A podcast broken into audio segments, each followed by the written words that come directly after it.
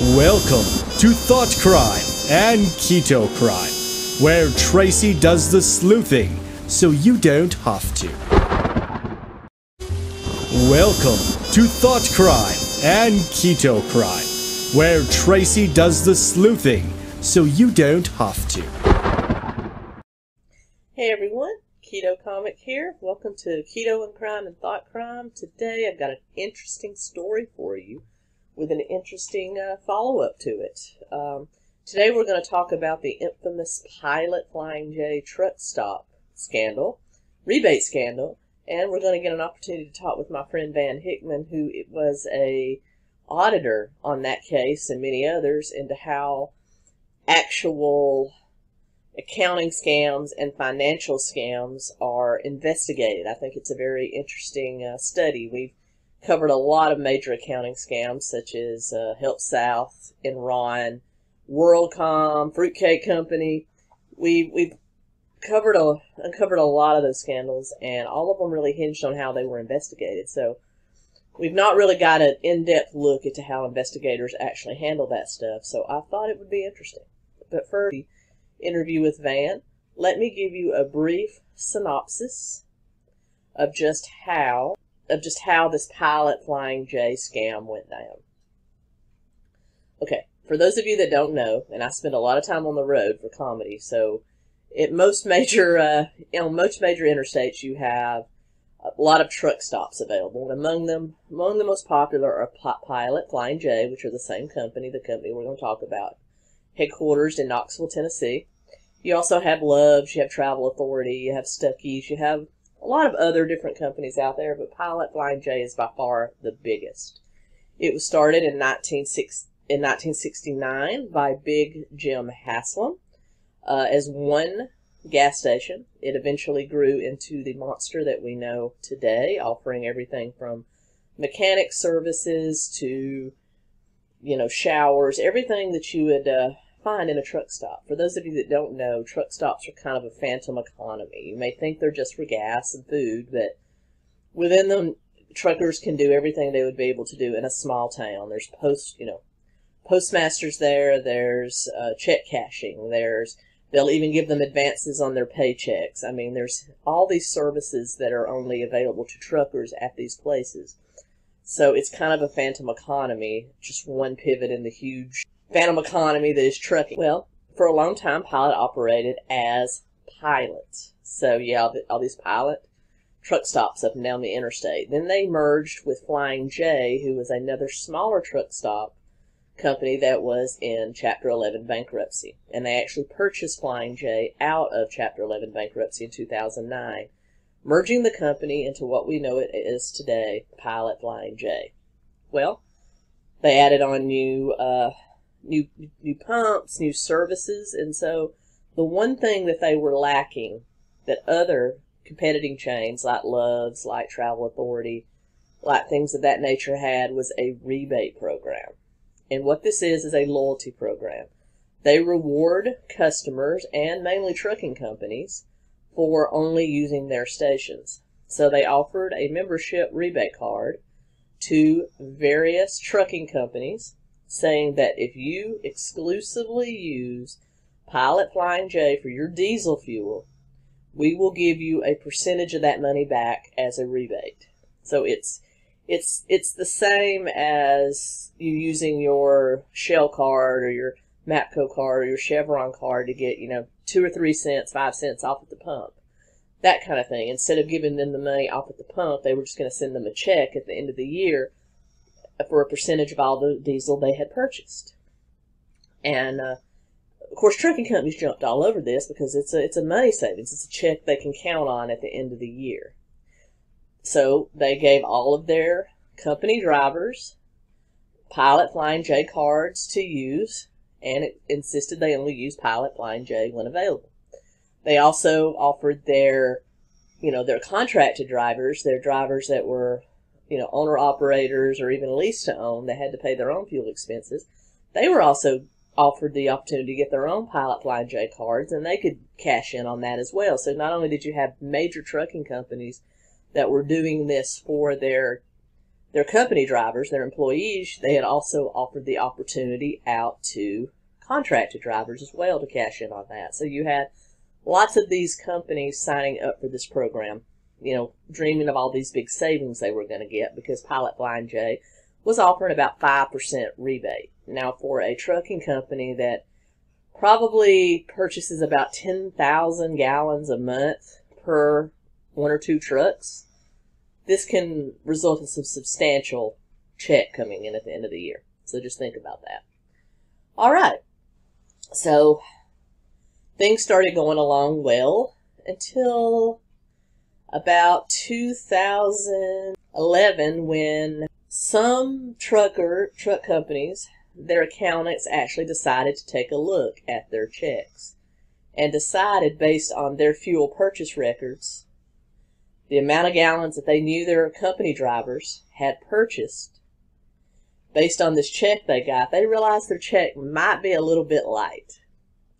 So you had a couple of uh, companies, led by a company called Western Freight Lines, decided to launch their own internal investigation of how off these rebate checks were.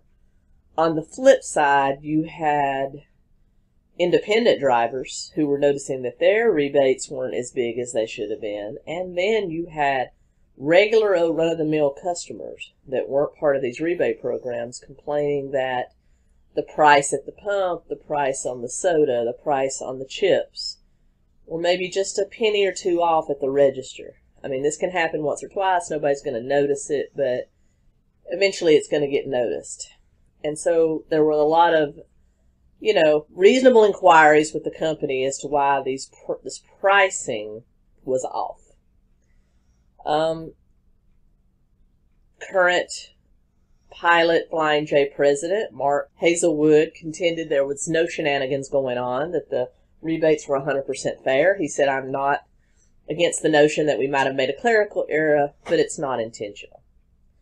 And to top it off, the Pilot Flying J chain was originally owned by the Haslam family.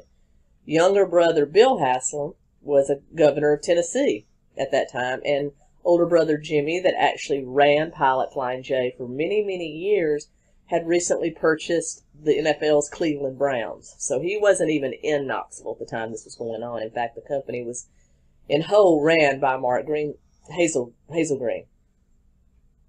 So the company was in part ran by Hazelwood and a select other executives.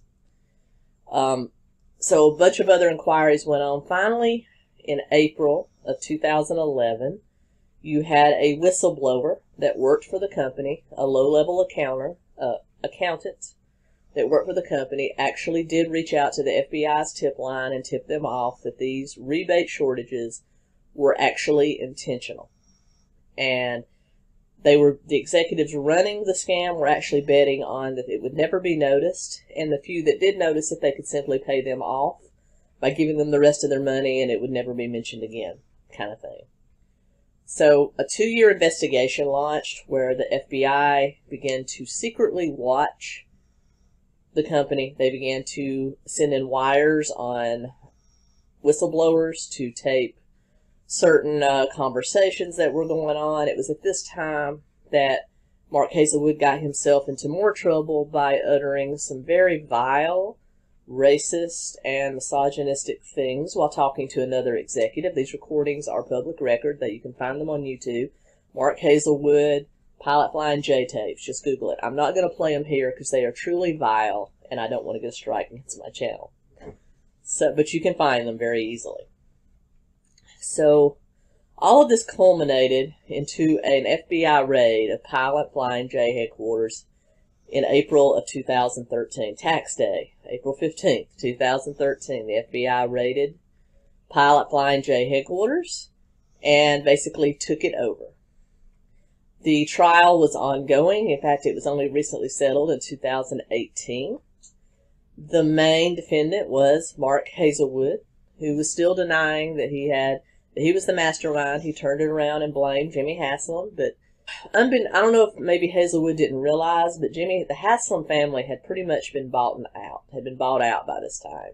They started out as 100% owners of Pilot Flying J, In, by 2023, the family will only own about 20% of Pilot Flying J because they have entered into an agreement in the early 2000s with, with Greenspan's Berkshire Hathaway Company as well as FJ Management, where they will over time dilute the Haslam's ownership of Pilot Flying J. And by 2023, they will only own 20% of the company. So the Haslams were kind of on their way out. They were retiring, so to speak. But for him to point the entire entirety of the situation at Haslam just showed how incompetent he really was. And the only reason I'm saying this, I usually don't take sides, but it's only after extensive research and conversations with Van, who actually investigated the fraud there as a forensic accountant, all roads pointed to Hazelwood. There was not one shred of evidence that connected Jimmy Haslam or Governor Bill Haslam, who really had no part in the business at all, to this scandal. In 2018, a final verdict came down. Years in federal prison. There were other prison sentences for other pilot executives that were in on it, and they pilot as a company already began paying back these trucking companies for what they had stolen from them, and in addition, they were ordered to pay an additional 94 million.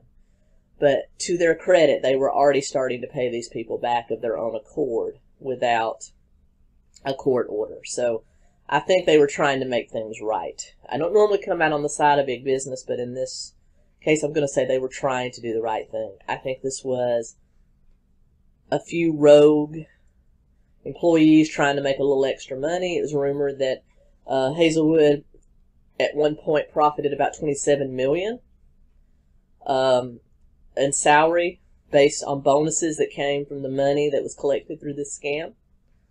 So, quite a blight on the, a history of an otherwise honest, good company. So, that in a nutshell is the Pilot Flying J rebate scam. And now let's get into my conversation with my good friend Van Hickman, who can tell you more about the investigation of this crime and others as a forensic accountant. I think you're going to enjoy it. Let's dive in. Hey, welcome to Keto and Crime and Thought Crime. Today I have a very special guest. Uh, since we've been looking at a lot of white collars, particularly accounting scams, we covered WorldCom, we covered Enron, we covered Health South most recently, and even uh, the case of the uh, Austin-based fruitcake factory that experienced some uh, accounting fraud, I decided I'd bring in uh, some expert advice. I've got uh, my good friend Van Hickman, who is a professional ring announcer. He uh, announces for both wrestling and uh, mixed martial arts, as well as being a, a very clean church church clean comedian that I've yep. worked with for a very long time. Um, in fact, he was one of the first clean comedians I ever met, and despite all the bad things I'd heard about them, I fought the I fought the notion that I actually liked the guy. so we actually became good friends. He helped me clean up my comedy, and I helped him kind of let his hair down, so to speak, a little bit with his. What little bit of hair I have left. Yeah. but more and more, but that's not what we're talking about today. We're, ta- we're talking about his alternative identity as a certified public accountant and more importantly a corporate auditor that has investigated crimes as small as $1000 missing from petty cash all the way up to millions of dollars missing such as the famous tennessee flying j pilot truck stop case that was news yep. a few years ago and he's just going to talk to us today about his background as well as what auditors look for when they're investigating these types of crimes so, uh, man. Yeah, yeah. Thanks for having me on. Uh, this is uh, really cool. I, I, like that you're uh, doing this podcast and uh, just talking about white collar crime. It's obviously it's been around for for years. Uh, when I first started doing it back in uh, 93, 1993, uh, I think was the first fraud investigation I, I, ever did. We didn't even have a really a good word for it. We just called it fraud investigations. Mm. Uh, it wasn't until a few years after I got into it that we really started to use the word forensic accountant, uh, which is which is a big thing now. Um, but but back in the early and mid '90s, we didn't even didn't even have that phrase. Uh, so uh, it was kind of cool to be around in some of the what I would consider some of the earlier years uh, of of the industry of being a fraud investigator or a forensic accountant. So, uh, but yeah, just you know, some of the things that that I've worked on as far as uh, different frauds, uh, other than than the the you know the big famous one that you mentioned, the Pilot Flying J diesel fuel, uh, their their big rebate fraud that they did, um, which I think several people have been finally been sentenced uh, mm-hmm. to prison, but some of them went. Uh, and some are still maybe appealing uh, their mm-hmm. sentences, but or their, their convictions. Um, but yeah, I, I've you know done some some really interesting cases, even though they may not have been very elaborate or may not have been huge dollar amounts. Uh, the one that you mentioned that was a thousand dollars. I call it a thousand dollars. It was actually nine hundred and ninety nine dollars, uh, but we think there was just a math error somewhere, and it really was a thousand. But uh, officially, it, it was nine hundred and ninety nine dollars. Uh, but yeah, it was just a, a a person that worked uh, at uh, it was Nashville Tech uh, at the time, uh, Nashville Tech Community College. Uh, she was one of the cashiers. I guess they had multiple cashiers and a big walk-in vault. Mm-hmm. Uh, they had, each person was assigned multiple locked money bags.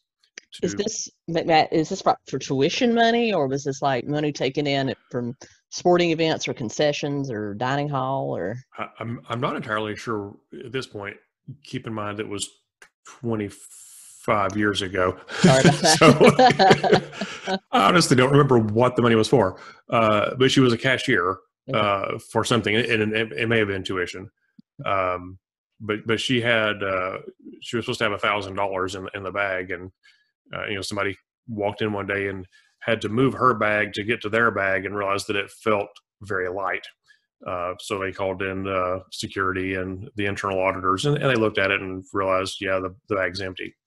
Uh, what makes the case so memorable and interesting to me was that I had just taken a class on inter, uh, interviewing and interrogation strategies.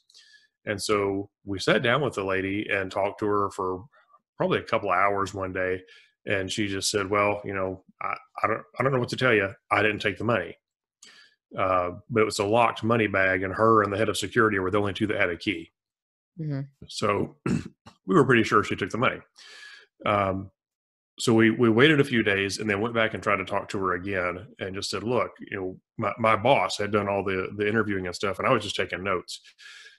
And so my boss talks to her for about another 45 minutes, and he looks at me like, I don't know. I, I can't get her to confess. We know she took the money. And all she kept saying was, you, you can ask questions all day, but we're going to come up to the same conclusion. I didn't take the money. So my boss looks at me kind of exasperated, like, I, I don't know what else to do. And I said, look, and I don't remember the lady's name, but maybe it was Tracy, whatever. I said, look, look Tracy, I get it. Um, you know, I, I haven't been doing this very long, but I've had another case that was just like this. A young lady like yourself, she took some money that wasn't hers. Uh, we talked to her. She said she didn't do it. We came back a few days later and gave her another chance to tell the truth. And she did. And she finally came clean. She told us the truth. And afterwards, she came back to me. She was like, Van, I appreciate you so much giving me another chance. Because for the last three days, ever since I lied to you the other day, I haven't been able to eat. I haven't been able to sleep. The guilt's been eating me up inside, and I just can't stand it anymore. I'm so glad you gave me a chance to tell the truth again. And and I was I just feel like the burden, like the weight of the world has been lifted off my shoulders. And Tracy, I think you're going to feel the same way today once you finally tell me the truth. And mm-hmm. she just broke down and starts bawling her eyes out and says, Yes, I took the money. And you're right. The guilt's been tearing me up. I can't sleep. It's horrible. So she finally admitted it.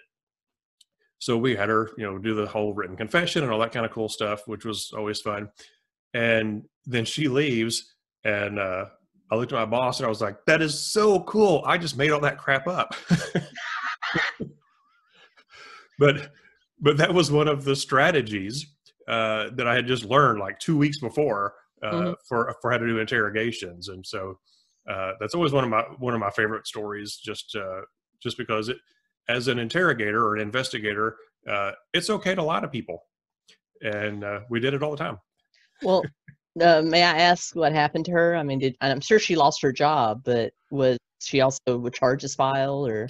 Yeah, charges were filed uh, uh, for nine hundred and ninety nine dollars in the city of Nashville. Uh, she probably got put on probation and was told to pay the money back. Uh, it, it, was her first first conviction of anything, so um, it, those pretty small potatoes in in Nashville for did, a thousand bucks. Uh, did she tell you why she did it?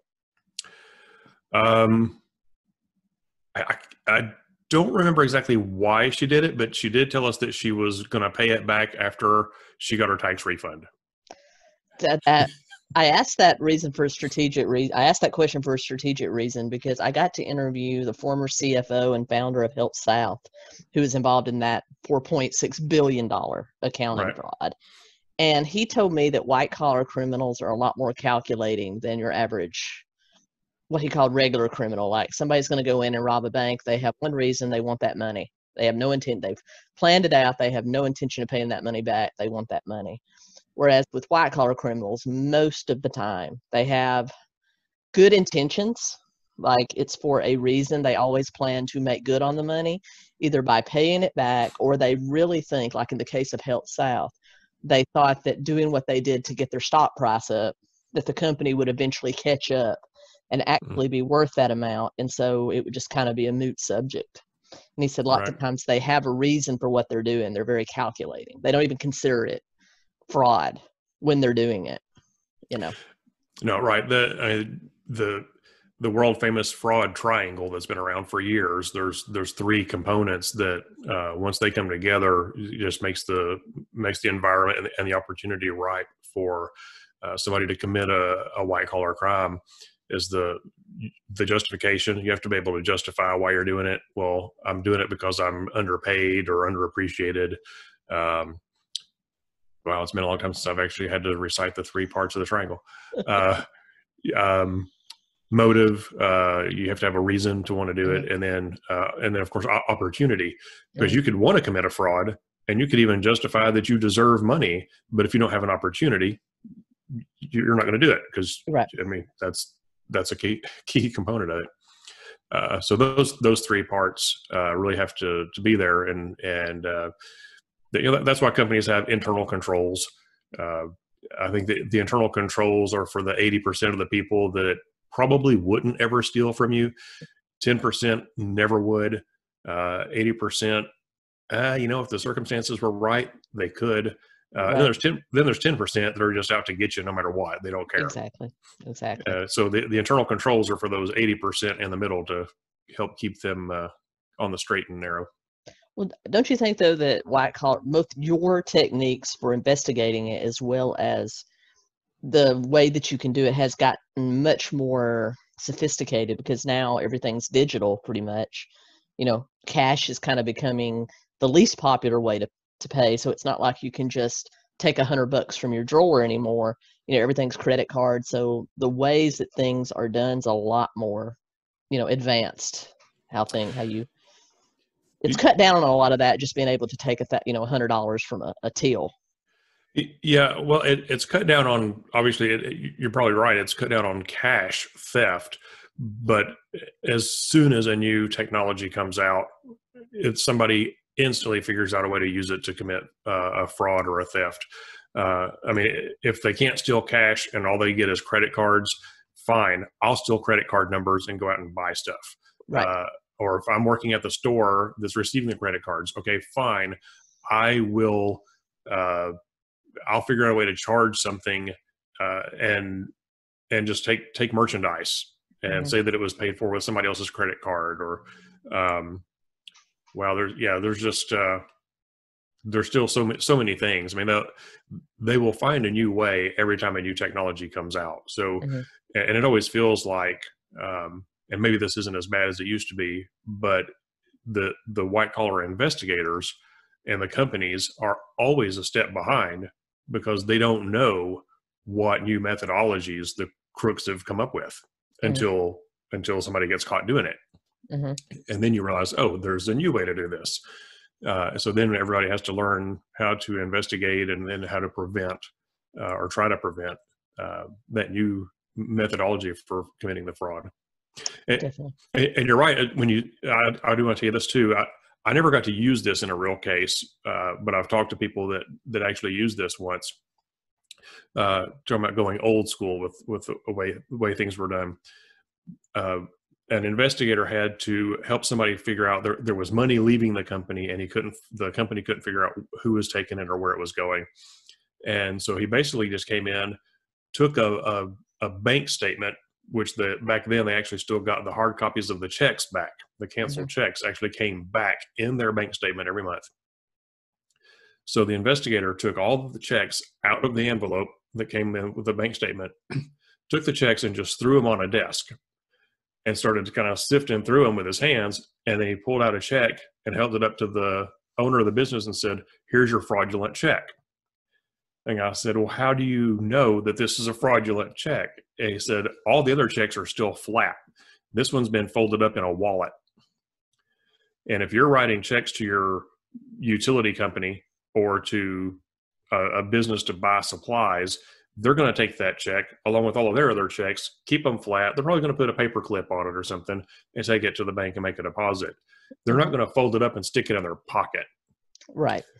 And sure enough, that was they they found out that that check had been forged by you know somebody that worked at the company, and so uh, we can't really use that technique so much anymore because you don't get cancel checks back in your bank Right. statement, and and fewer people, like you said, are, fewer people are writing checks.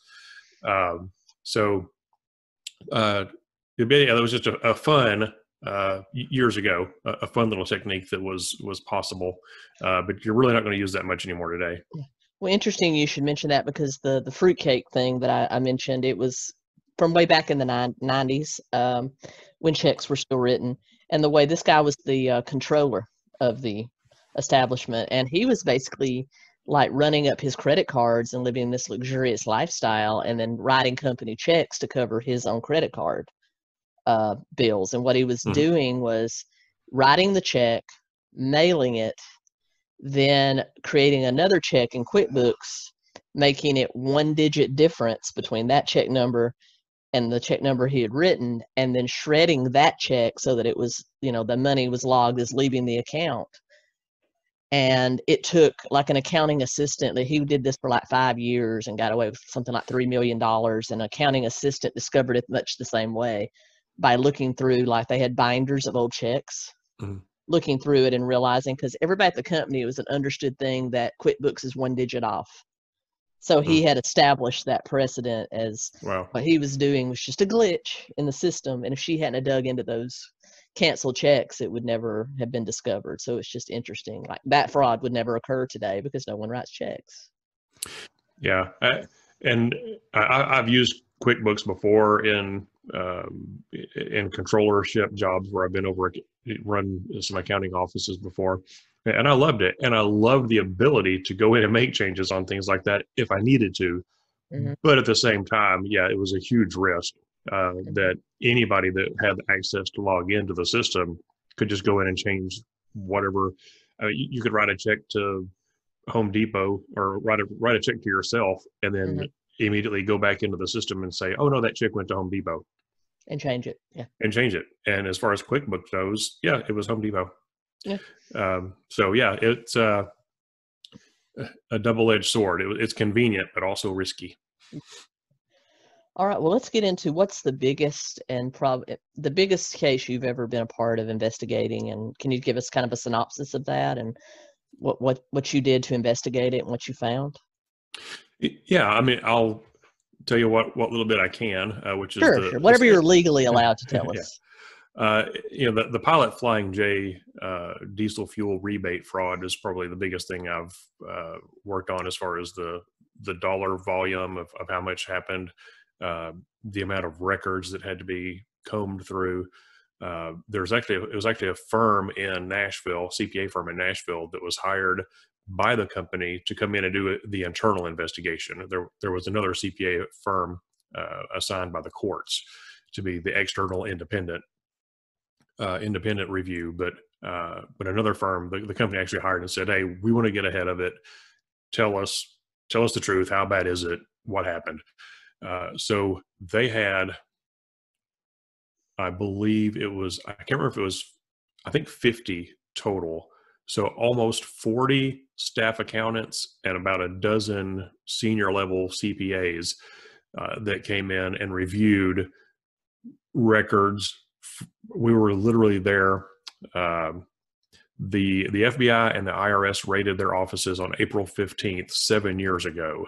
So this this was big. I mean, pilot yeah. and pilot. For those of you who don't know, if you're not in the South, if you spend any time on interstates, you see major truck stop chain. You've got Love, you've got Pilot and Flying J. Both of those are all three of those are headquarters in Tennessee.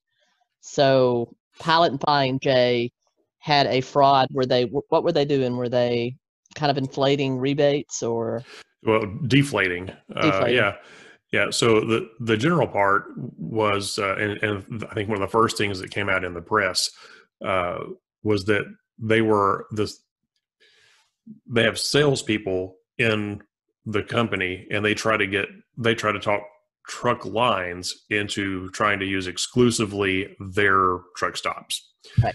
And they say, okay, well, if you'll if you'll use just our truck stops and don't go to these loves or these other uh, TA, the, the, the ones, mm-hmm. uh, we'll give you a fuel card, and for every gallon of diesel fuel you buy, we'll give you five cents off or five, a five cent rebate at the end of the month. Uh, and basically, what they were doing was they would the company might purchase ten thousand gallons of diesel fuel that month, and they would get a check and they were mm-hmm. happy. And then one day somebody said, wait a minute, I bought 10,000 gallons of diesel fuel and I was supposed to get a five cent check. That comes out to whatever, my math's not that good, 500 bucks. I should have gotten a rebate. I'm a CPA. Uh, I should have gotten a $500 rebate, but it was only $200. What is going on? So somebody eventually did the did the math, but a lot of the trucking companies that were uh, that were involved, they were just small mom and pop truck lines, you know, two, two, three, four trucks. Uh, so they were just excited that they got a check. They never went back and reviewed it to make sure it was for the correct amount. Was it like some of the bigger lines, like uh, Celadon, or some like uh, I don't know, U.S. Freightways? Was it some of those big boys that maybe did the math and busted them, or? Uh, I don't think it was a. I don't know that it was a big company that found it. Mm-hmm. Uh, yeah, I don't remember that uh, as as far as who caught it, but it, but it some of the bigger companies were involved. Uh, you know, and we reviewed some of the ridiculously large companies. When I say ridiculously large, I didn't realize how much diesel fuel we used in America. It's it's crazy. Just like some of the uh, some of the big trucking companies that have trucks just crisscrossing the United States all day long uh, I mean, they were hundreds of thousands of gallons or millions of gallons of diesel fuel every year. Yeah, the economy of trucking's huge. That's how things get like. Yeah. I travel a lot for comedy, so I travel in an RV. My wife and I we tr- crisscross the United States two or three times a year, and uh, we see. I mean, these truck stops are actually little mini cities with their own little oh, yeah. economies. You know, where these truckers live and breathe outside of their trucks, and it's a huge industry. I don't think people realize it's kind of a phantom inter- industry that exists under everybody's nose. No one really pays any attention.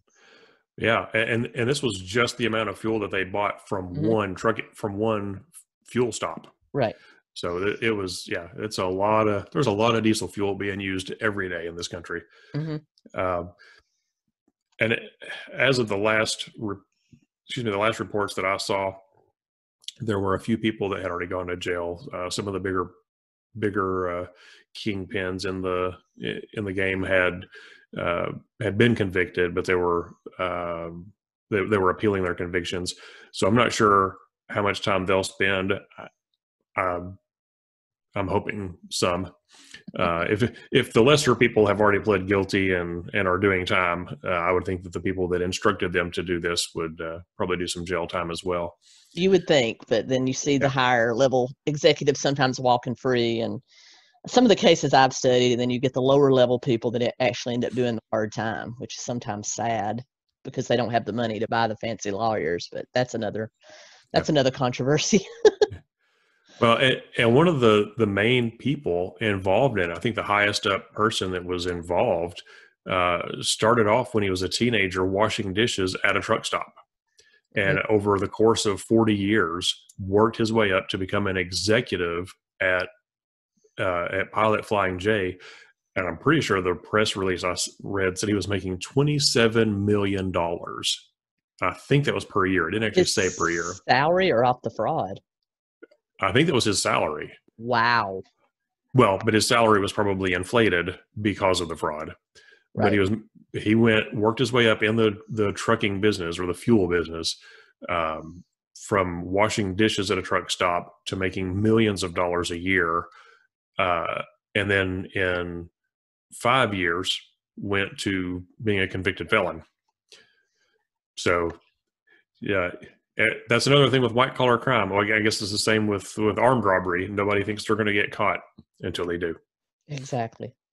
And what um what techniques uh, like what are the common forensic like forensic accounting basically means you're kind of working your way backwards in the books, correct? Like you're starting with the Yeah. end point and then going back to the beginning.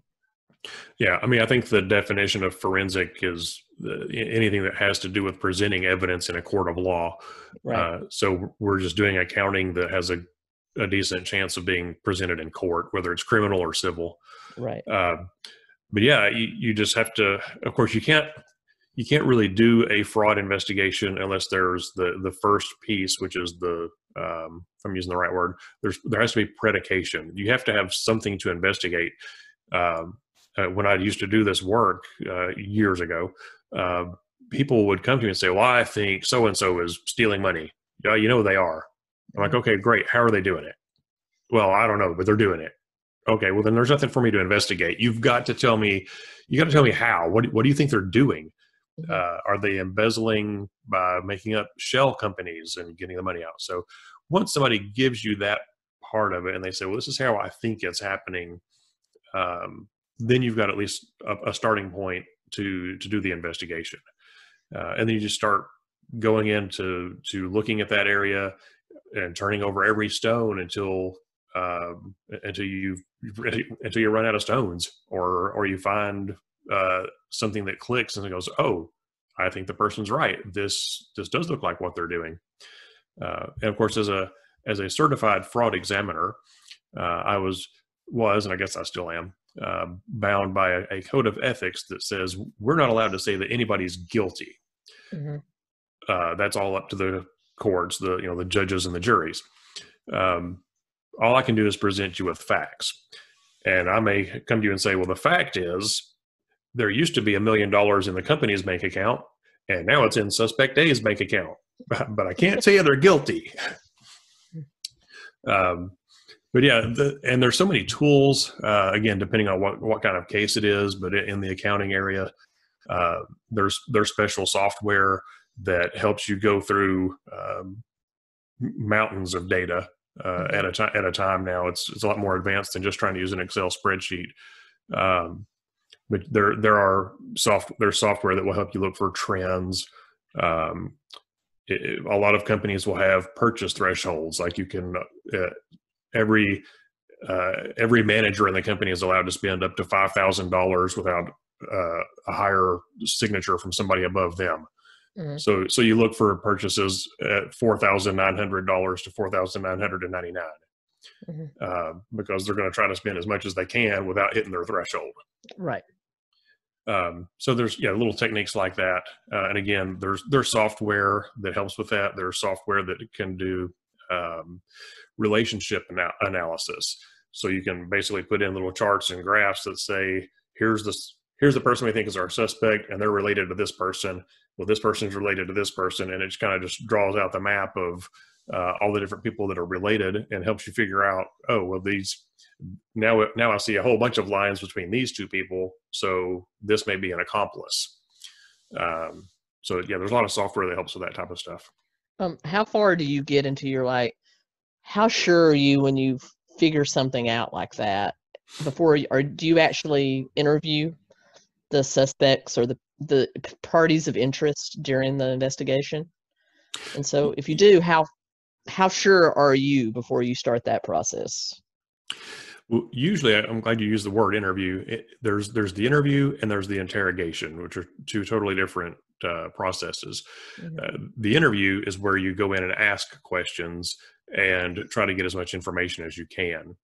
Uh, and the, the information, you know, it may support what you're looking for. You you may be able to tell from the person's nonverbal behavior, which is a huge huge portion of an investigation. Uh, is just looking at the person's nonverbal behavior. Um, but you get information from them, um, and when you combine that with the data itself, once you're sure, and I'm I would say probably it's hard to put a number on it, but you know, 80% sure, 70% sure, uh, yeah, I, this person did it.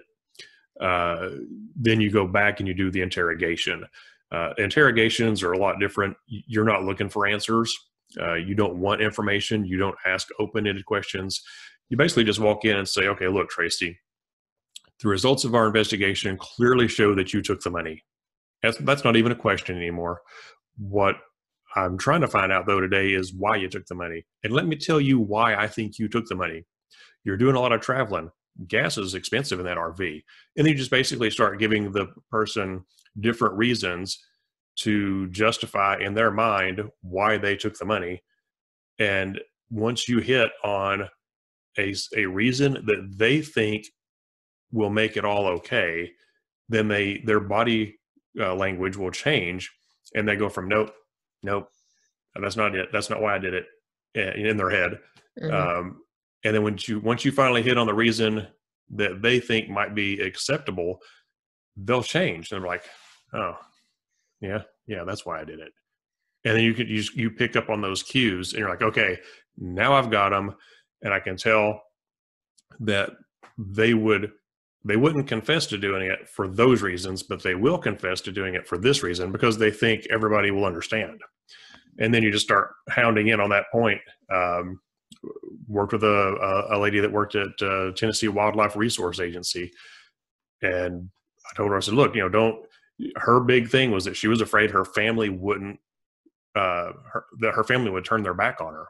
Mm. And so I just said, look, you know, don't don't sell your family short. They love you, and just kept kind of going with that until she was like, okay, I, you're right. They're not going to hate me. They're we're going to get through this together. And then she finally admitted uh, that she had taken some money. So uh, you just have to find that um, in the interrogation. You find that reason that they'll they feel like has uh, is socially acceptable that a good reason for them to have done it.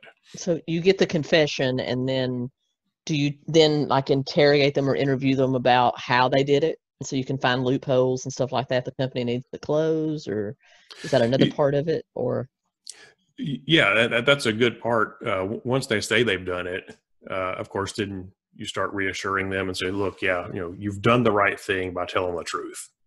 Um, now, let's talk about what you did and, and you can exaggerate the amount because you want you want to get them to admit to everything that they did and, and you may be missing something so you know if, if you think they took $50000 you say 200000 and say okay so the records are showing that maybe two hundred thousand dollars is missing. Oh, what? I, I, I no, no, take, no, no, no, I, I, didn't take two hundred thousand. I only took fifty.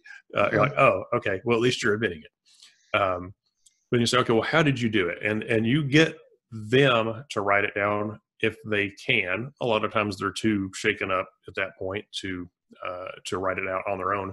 So you, so the interrogator would write out their confession and, and as much information as they can share with uh, as, as far as how they did it. But here's the other technique to that whole part. You don't want them to get away with saying that they signed the bottom and never read all of the details in it. So on every page, you always have at least a couple of errors if you write it out for them. You always put a couple of errors in and then have them go back and read it. And when they read it, you go back and oh wait, I said March 10th. I, I think that was supposed to be March 20th. Did you say March 20th? Yeah. Okay. Well, let's mark that out, and we'll both initial it. Uh, and that way, that way they've got their initials at least once or twice on every page uh, to show that they actually did review it. So uh, that way they can't say, well, I, I didn't read the whole confession. You, you wrote it out and I just signed the last page. So uh, that was always a, uh, again, just another little technique to help make sure the conviction stood. Interesting. What's the longest time you've had to interrogate somebody to get the confession? And what was the hardest to get? Uh, you, there were some people that just never would confess. Uh, and, and one of them was uh, a, a lady that she never actually confessed to taking it. She didn't take any money, uh, but she was she had a job where she could come into the office every now and then and just do some paperwork but her her main uh, purpose in her job was to travel to hospitals mm-hmm. And so she would come in in the mornings and say okay i'm off to the hospitals to do whatever i do. And then she would disappear and go work another job.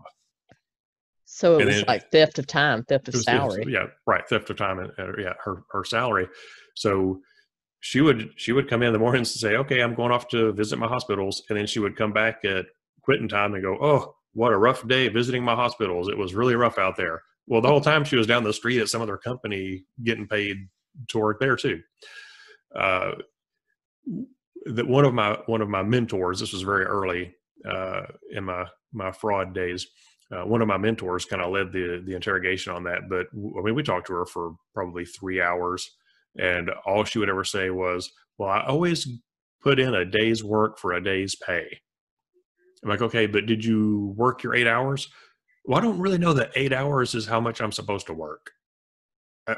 Uh, okay, well, what are your office hours? Well, I don't really have office hours. So, so when is your day supposed to start? Eh, I don't really have it. So you're telling me you don't have office hours. You don't know when the day starts, when you don't know that the office hours are eight to five. No, I, I don't know that that's, I don't, is that true? Is that a thing? I, I didn't know that. I mean, she just never would admit uh, that she even knew what her normal working hours were supposed to be. Wow. So she was just basically forging whatever information she was supposed to be gathering in the field. She was just making it up or. Um, yeah, I um guess you. Yeah, you know, and that wasn't even the the biggest uh, focus of our investigation. But yeah, uh, she was she obviously wasn't even doing her her job. She wasn't doing it. Wow. I didn't even realize that you know fraud investigators would be brought in on a case like that. I figured that would be something that the company would, you know, kind of maybe have a boss follower or something. But that's interesting. I've never, I didn't know that y'all like investigated things like that. I thought it was just mainly accounting fraud. That's neat. Yeah, um, just other things, and, and some of the things that I did as a forensic accountant. So I would say for, forensic accounting is a bigger umbrella than fraud investigator. Uh, so in fraud investigator, you're specifically coming in. You think somebody took money. You're going to try to mm. prove, prove whether or not they did. Um, a forensic accountant, sometimes we just got called in because people didn't know what happened to their money, uh, right. or their their records were in such a shambles they didn't know that, that did somebody steal from me? I don't know. I don't even know where my money is. It's I I can't make heads or tails out of my records. Uh, so we spent uh, with a CPA firm I worked for uh, several years ago. We spent 13 months in Cincinnati um, because a government agency up there, uh, a local agency, got audited by the state, and the state said that the local agency had misspent over one billion dollars over the course of three or three and a half years. Wow. So our job was to help figure out did that really happen or, or, and if if it did was it really that much money well right off the bat we walked in and said okay well how much money did you get during that three and a half year period well we got 700 million dollars okay well then how could you have possibly misspent 1.2 billion if, wow. if you only got 700 million so first of all the auditors are way off on the number in the first place uh, but nobody stole anything.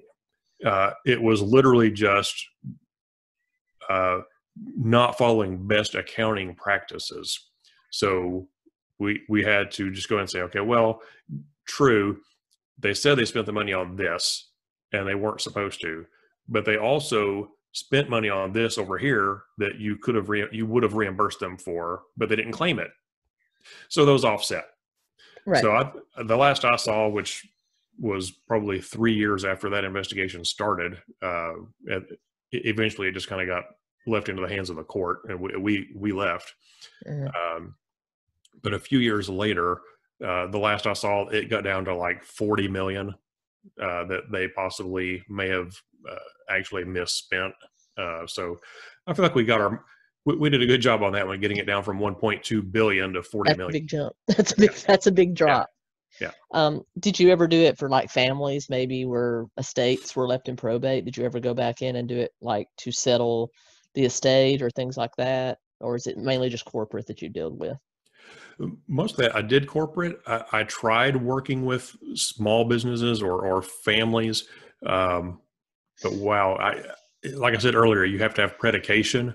hmm I had a lot of, uh, you know, people going through divorce uh, or recently divorced and, oh, my, my husband's got millions of dollars, but he's hiding it from me. Okay. Well, where's he hiding it? I don't know. I can't Okay. help Well, you. yeah.